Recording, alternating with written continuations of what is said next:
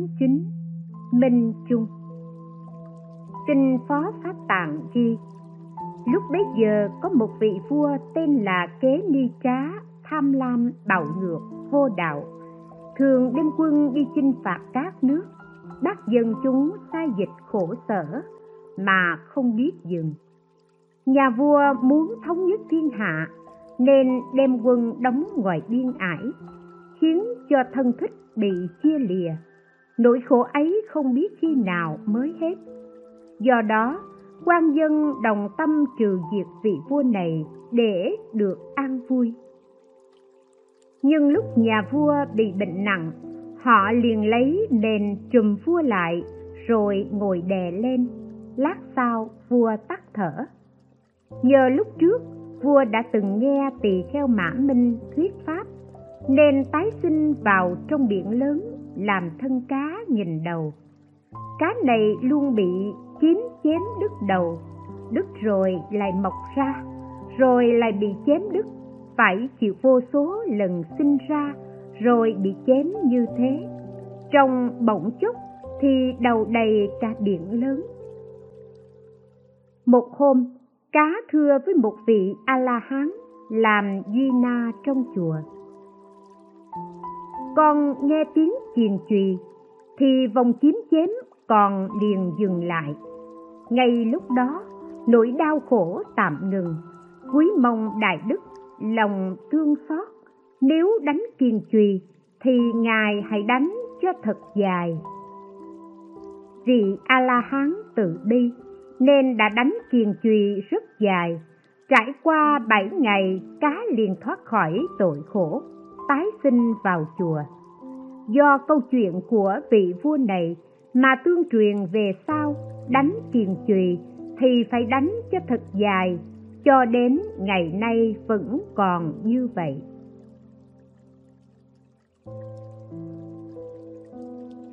Lời bàn, theo như ý kinh, đánh chuông để cứu khổ cho chúng sinh, lại còn dùng để nhóm họp chúng tăng vị duy na đánh chuông chắp tay trang nghiêm, phát nguyện lợi ích chúng sanh. Chúng sanh nhờ nghe tiếng chuông liền nghĩ nhớ đến điều thiện, dứt hết các khổ đau.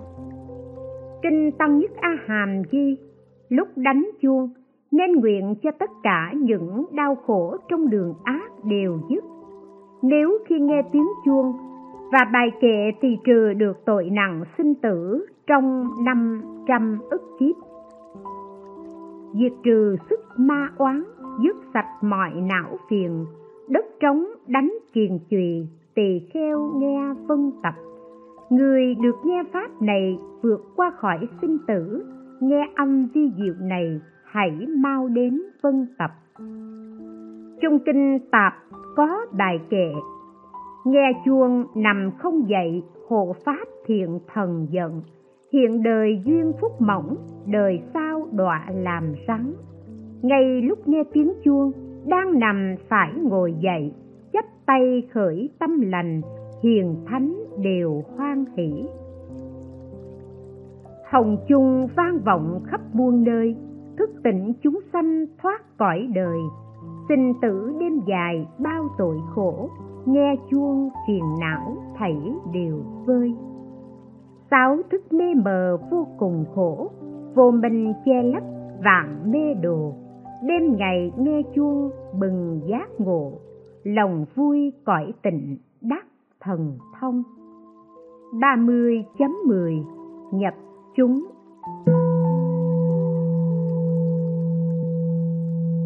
Luật tứ phần ghi, Tỳ kheo muốn nhập chúng phải đủ năm pháp.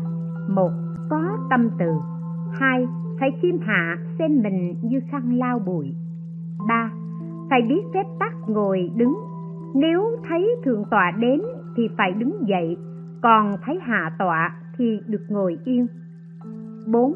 Vào trong tăng, không được nói chuyện tạp và bàn luận đến việc thế sự, nên tự mình nói pháp hay thỉnh người nói pháp 5. nếu thấy trong tăng có việc không đúng, không thể nhẫn nhịn thì cũng nên im lặng ngồi đó.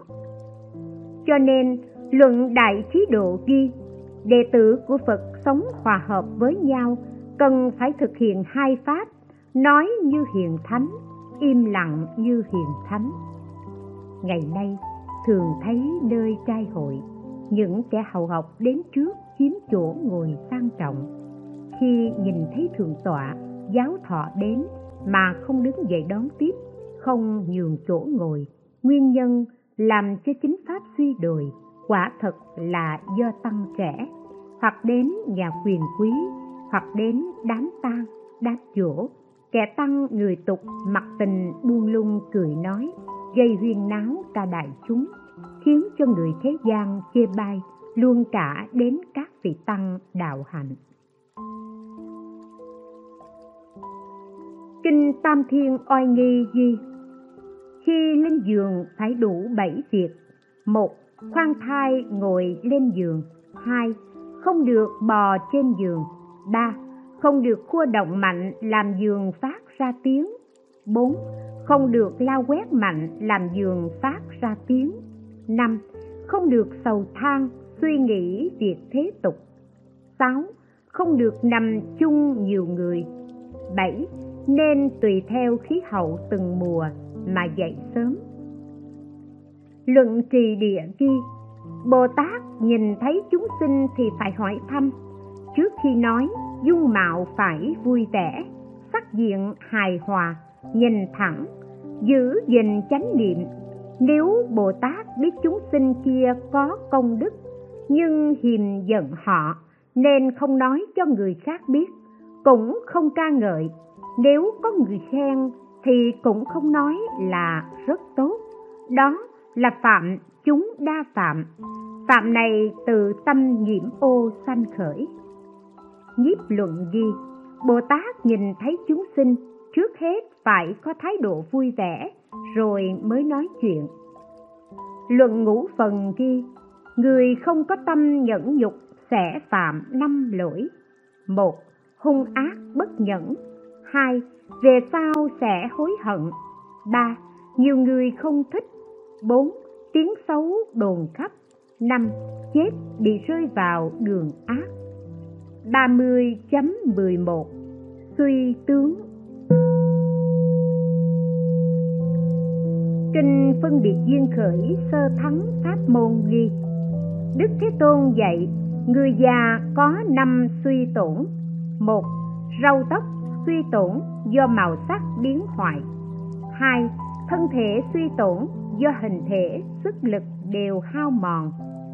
Ba Hành động suy tổn khi nói lấy hơi lên thở dồn dập thân thể run rẩy dáng đứng lòm khòm.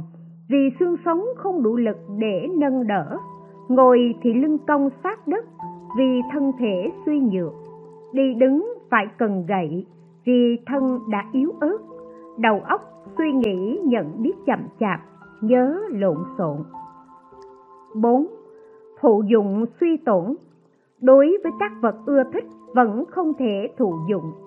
Đối với trần cảnh, các căn chẳng thể xử lý một cách bén nhạy, sáng suốt hay không còn hoạt động được nữa.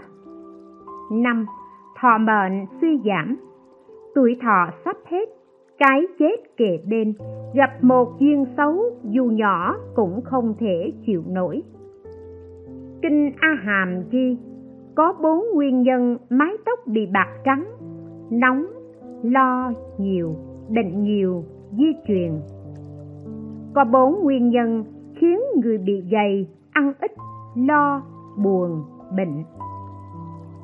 Có bốn việc mà người không thể biết trước không thể tránh, cũng chẳng thể chối từ. Đầu bạc già nua bệnh tật, chết chóc.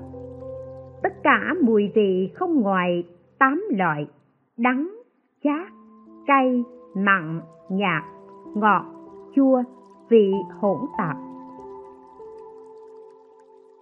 30.12 Ngủ mộng.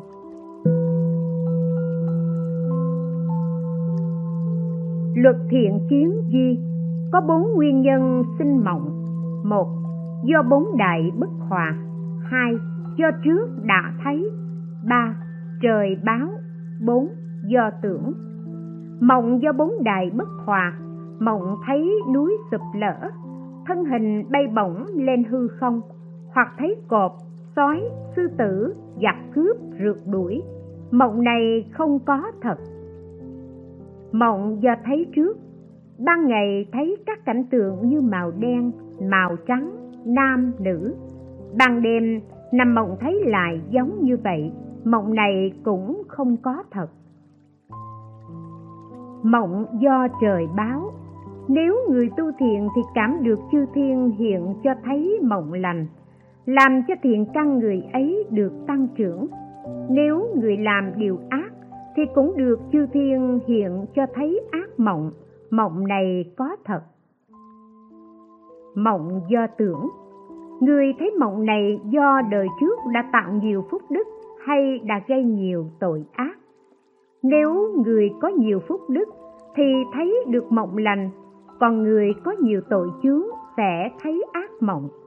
Như mẹ của thái tử tất đạt đa, trước khi bà thụ thai thái tử nằm mộng thấy voi trắng sáu nhà, từ trên cung trời đao lợi bay xuống chui vào bên hông phải.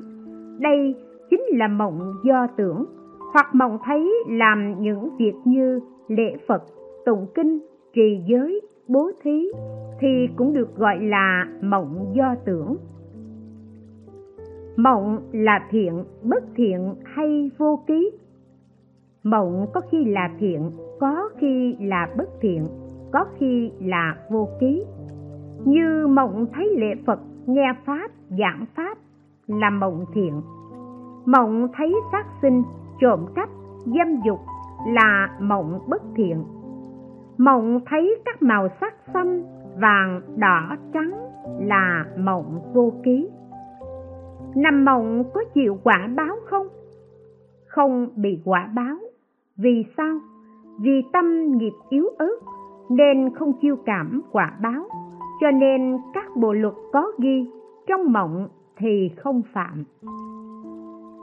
Luận ca chiên chi? Hỏi, thụy và miên đều tương ưng với nhau phải không? Đáp, thụy, ngủ gật. Không tương ưng với miên, ngủ say. Lúc chưa miên thân tâm không thư thái. Thân tâm nặng nề. Thân tâm lờ đờ. Thân tâm mê mờ. Thân tâm buồn ngủ. Cho nên bị thủy ràng buộc nên gọi là thủy không tương ưng với miên hỏi, thế nào là miên không tương ưng với thủy đáp, ngủ say với tâm không ô nhiễm. Hỏi, thế nào là thủy không tương ưng với miên đáp, ngủ say với tâm ô nhiễm. Hỏi, thế nào là không miên, không thụy? Đáp, ngoài các trường hợp trên. Hỏi, miên là thiện, là bất thiện hay vô ký? Đáp, miên có thể là thiện hoặc bất thiện hoặc vô ký. Hỏi, thế nào gọi miên là thiện? Đáp, vì khi ngủ với tâm thiện hỏi, thế nào gọi miên là bất thiện? Đáp, khi ngủ với tâm bất thiện. Hỏi, thế nào gọi miên là vô ký? Đáp, ngoài hai trường hợp trên. Hỏi, thế nào là những việc làm phúc đức trong lúc ngủ là hồi ức? Đáp, như trong giấc mộng làm những việc như bố thí, trì giới, trì trai, là ngủ với tâm thiện tâm hồi ức lại những việc làm phúc trước đó. Hỏi, thế nào là những việc làm không phúc đức trong lúc ngủ là hồi ức? Đáp, như trong giấc mộng thấy làm những việc như giết hại, trộm cướp là ngủ với tâm bất thiện, tâm nhớ lại những việc làm không có phúc đức. Hỏi, thế nào là những việc phúc đức và không có phúc đức? Trong lúc ngủ không phải hồi ức. Đáp, lúc ngủ, tâm không hồi ức những việc có phúc và không có phúc, tức là ngủ với tâm vô ký. Thì những việc làm có phúc và không phúc sẽ không quay hiện trở lại. Hỏi, mộng gọi là pháp gì? Đáp, đó là vô minh, một trong ngũ cái. Luật thập tụng ghi trong giờ thiền, có vị tỳ kheo ngủ gật đức phật dạy, cho phép lấy nước rưới lên đầu. Nhưng tỳ kheo khi dùng nước rưới lên đầu, người khác phải biết năm điều. Một, vì lòng thương. Hai, không vì não loạn người khác. Ba, người ngủ gật bốn, đầu dựa vào tường vách. Năm, ngồi duỗi chân. Nếu vẫn còn ngủ gật thì chạm tay vào thân. Nếu vẫn còn ngủ, thì phật cho phép dùng thiền cúc. Nếu vẫn chưa tỉnh, thì phật cho phép dùng thiền trượng. Người cầm thiền trượng phải khởi tâm cung kính, dùng hai tay đặt thiền trượng lên đầu. Nếu vẫn còn buồn ngủ, nên đứng dậy đi xem. Nếu có ai ngủ thì dùng thiền trượng gõ nhẹ cho thức, rồi về lại chỗ ngồi. Nếu không có người ngủ gật, thì đem thiền trượng để lại chỗ cũ, rồi trở về ngồi. Nếu còn ngủ gật, phật cho phép sử dụng thiền trấn để đánh thức. Thiền trấn là tấm gỗ nhỏ, có đục một lỗ để xỏ dây. Đầu dây có khuy, móc vào tai, đặt trên đầu cách trán bốn lóng tay. Lúc ngồi, nếu thiền trấn rơi xuống, đức phật dạy, nên đứng dậy đi kinh hành, dáng đi an tường như ngỗng. 30.13 Tạp hành Luật tứ phần ghi Tỳ kheo bạc năng đà đi trên đường, Che lọng tròn lớn. Các cư sĩ từ xa nhìn thấy tưởng là vua hay đại thần, Nên sợ sệt tránh đường. Khi họ nhìn kỹ, mới biết là tỳ kheo bạc năng đà. Các tỳ kheo bạch phật, đức phật dạy, tỳ kheo đi đường không được che dù lòng sang trọng, cũng không được che khi trời mưa. Ở trong chùa thì nên dùng vỏ cây, lá hoặc tre làm tàn lọng không được cầm quạt lớn như vua. Tỳ kheo đi đường gặp thời tiết nóng, bạch đức phật. Đức phật cho phép dùng lá cây, cành cây hay các vật khác để làm quạt. Lúc đó, có các tỳ kheo sợ bị trùng, bụi cỏ xương bay bám bẩn thân nên bạch phật. Đức phật dạy, cho phép làm phất trần hoặc làm bằng cỏ, vỏ cây, lá cây, hoặc dùng sợi kết lại, hoặc dùng lụa vụn cắt may khi ấy có tỳ kheo nhặt được đuôi súc vật để phẩy bụi. Đức phật cho phép dùng. Tỳ kheo niên thiếu tân học tính toán mọi việc còn lẫn lộn. Ngài cũng cho phép dùng thẻ để tính. Luật tứ phần ghi.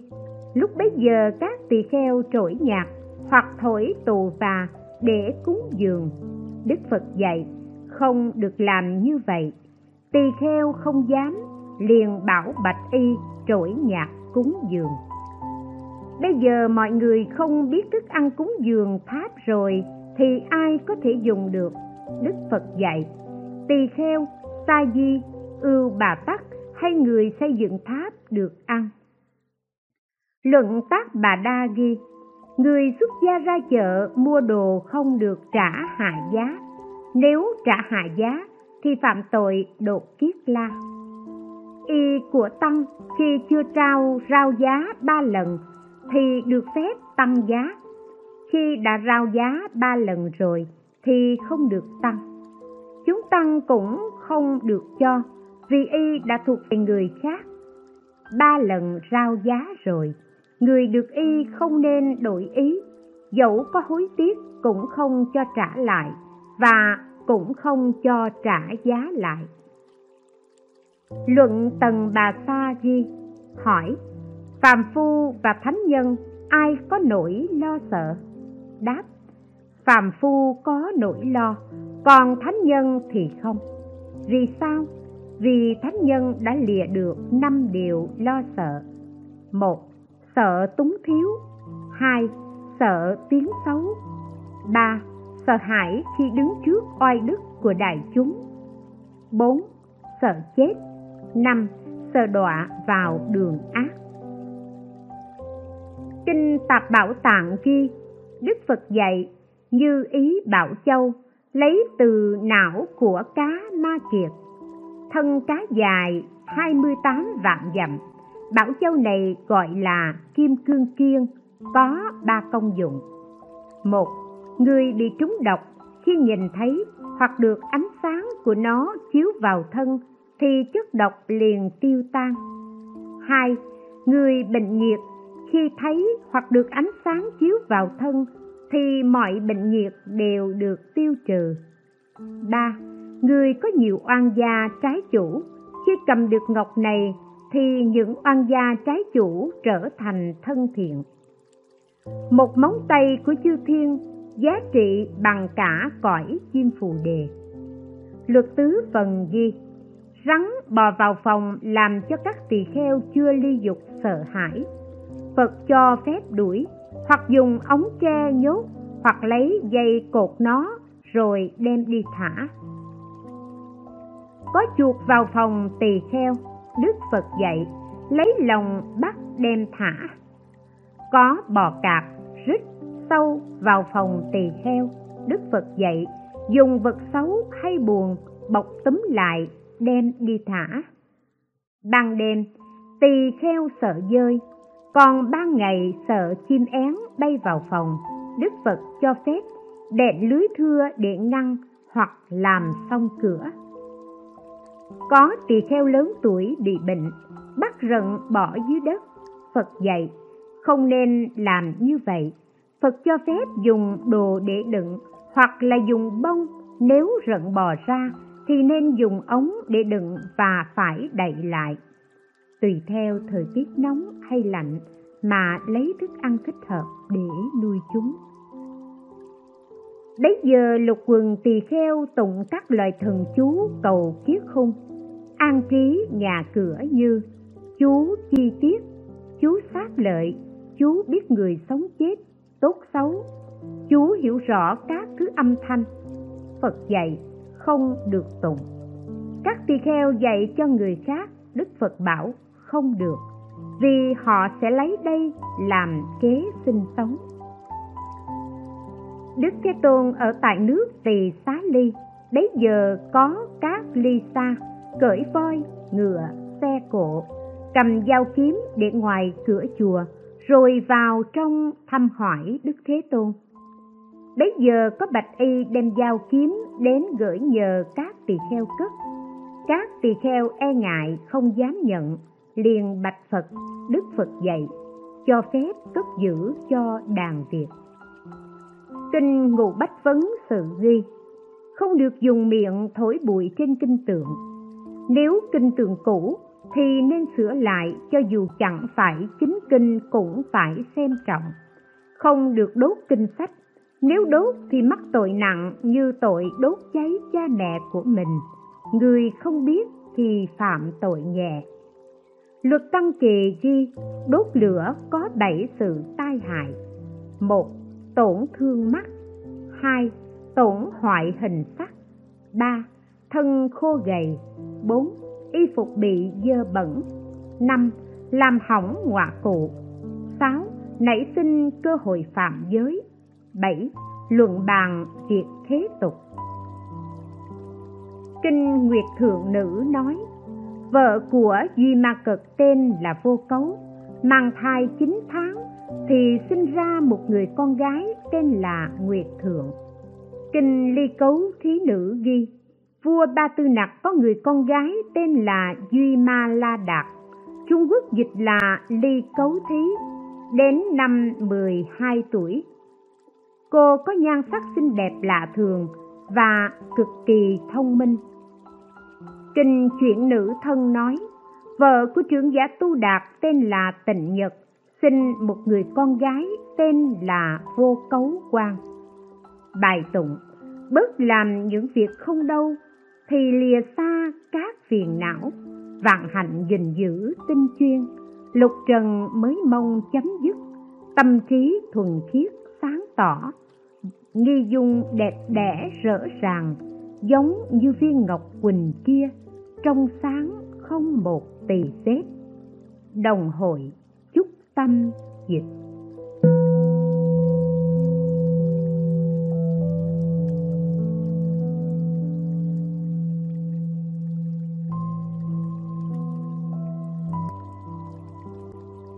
Thiện ác nghiệp báo chư kinh yếu tập, trọn bộ 20 quyển, dịch và chú thích xong tại phòng dịch thuật chùa Từ Nghiêm tháng 2 năm Đinh Hợi, nhằm tháng 3 năm 2007.